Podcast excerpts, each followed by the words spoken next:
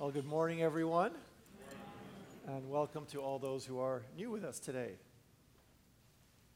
There are some passages in the Bible that are very easy to understand and do not need much explanation.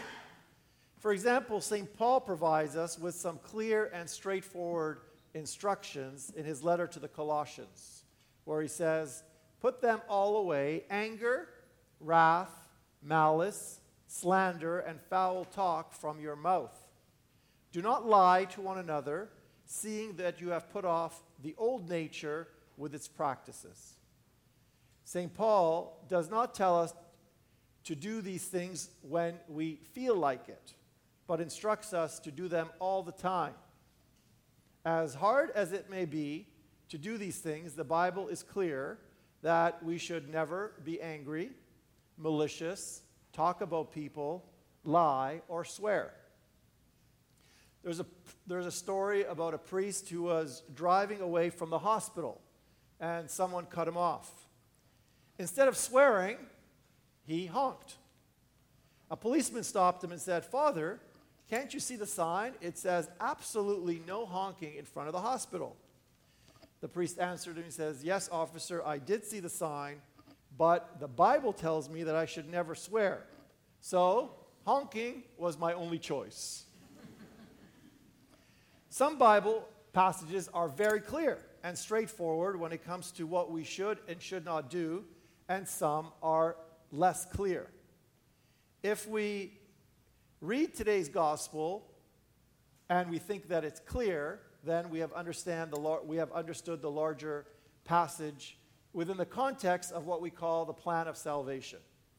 If we find it to be very obscure, then we have missed uh, the passages in the Old Testament and in the New Testament that it refers to. In today's gospel, Jesus tells a story about a landowner who planted a vineyard, leased it, then sent his servants, and then finally his son to get a share of the grapes. This is an analogy, it's a story and it's an example of God's plan of salvation. And every element of the story actually recalls to us how God loved us and everything he did for us. In order to understand this parable, we need to know that in the Old Testament and in the New Testament, the vineyard was used as, an image of the relationship between God and us. For example, we read in the book of the prophet Isaiah chapter 5, verses 4 and following. What more was there to do for my vineyard that I have not done for it? When I looked for it to yield grapes, why did it yield wild grapes?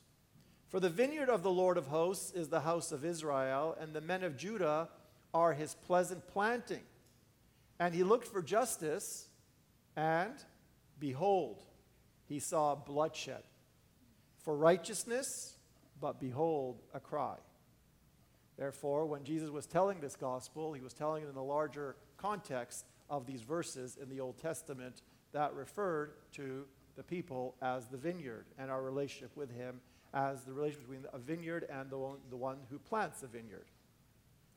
In other words, God plants gifts in each and every one of us. God is the one who plants. What's the vineyard? It's us, our life. He plants gifts in each and every one of us and gives us so much. Yet, what do we do? We sometimes do not take and develop these gifts, and we wander and we produce very little fruit. In today's gospel, Jesus also uses this example of the vineyard when he says, as a context of this passage, I mean, when he says, I am the true vine, and my Father is the vine dresser. Every branch of mine that bears no fruit, he takes away. And every branch that does bear fruit, he prunes that it may bear more fruit.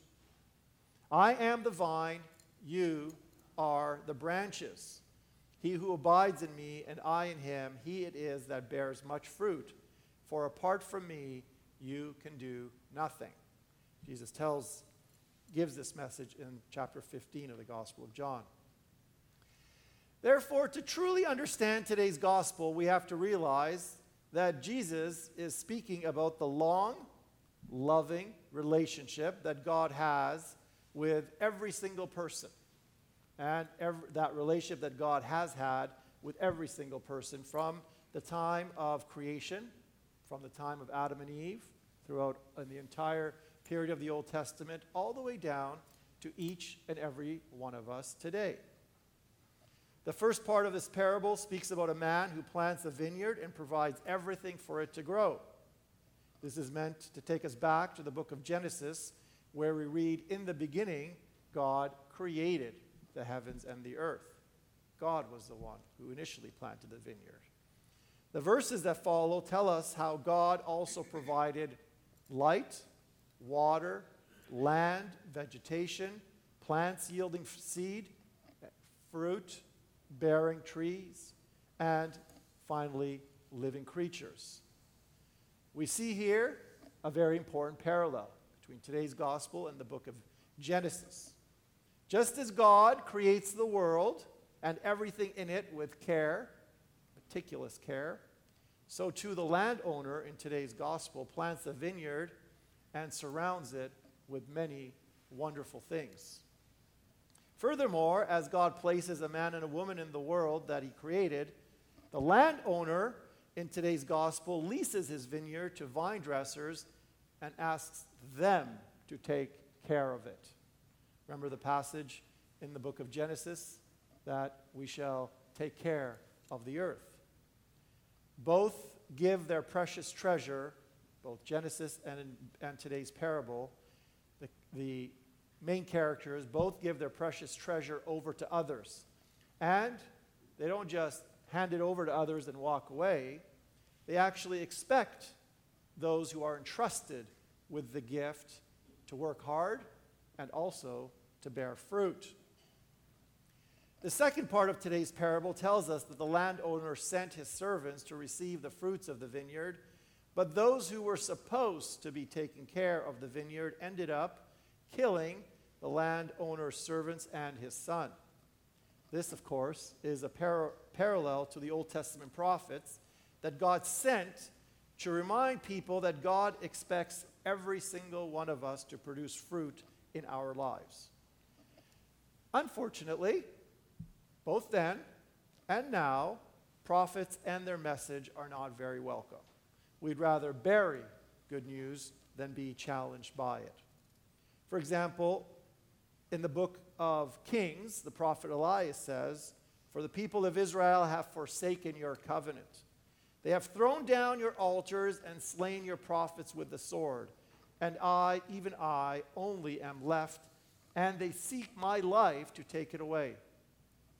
Also, as we know in the life of Jesus, as he prepares for his death and resurrection, he shows that he is the Son in today's parable that the vine dressers were supposed to respect as the heir, but what did they end up doing?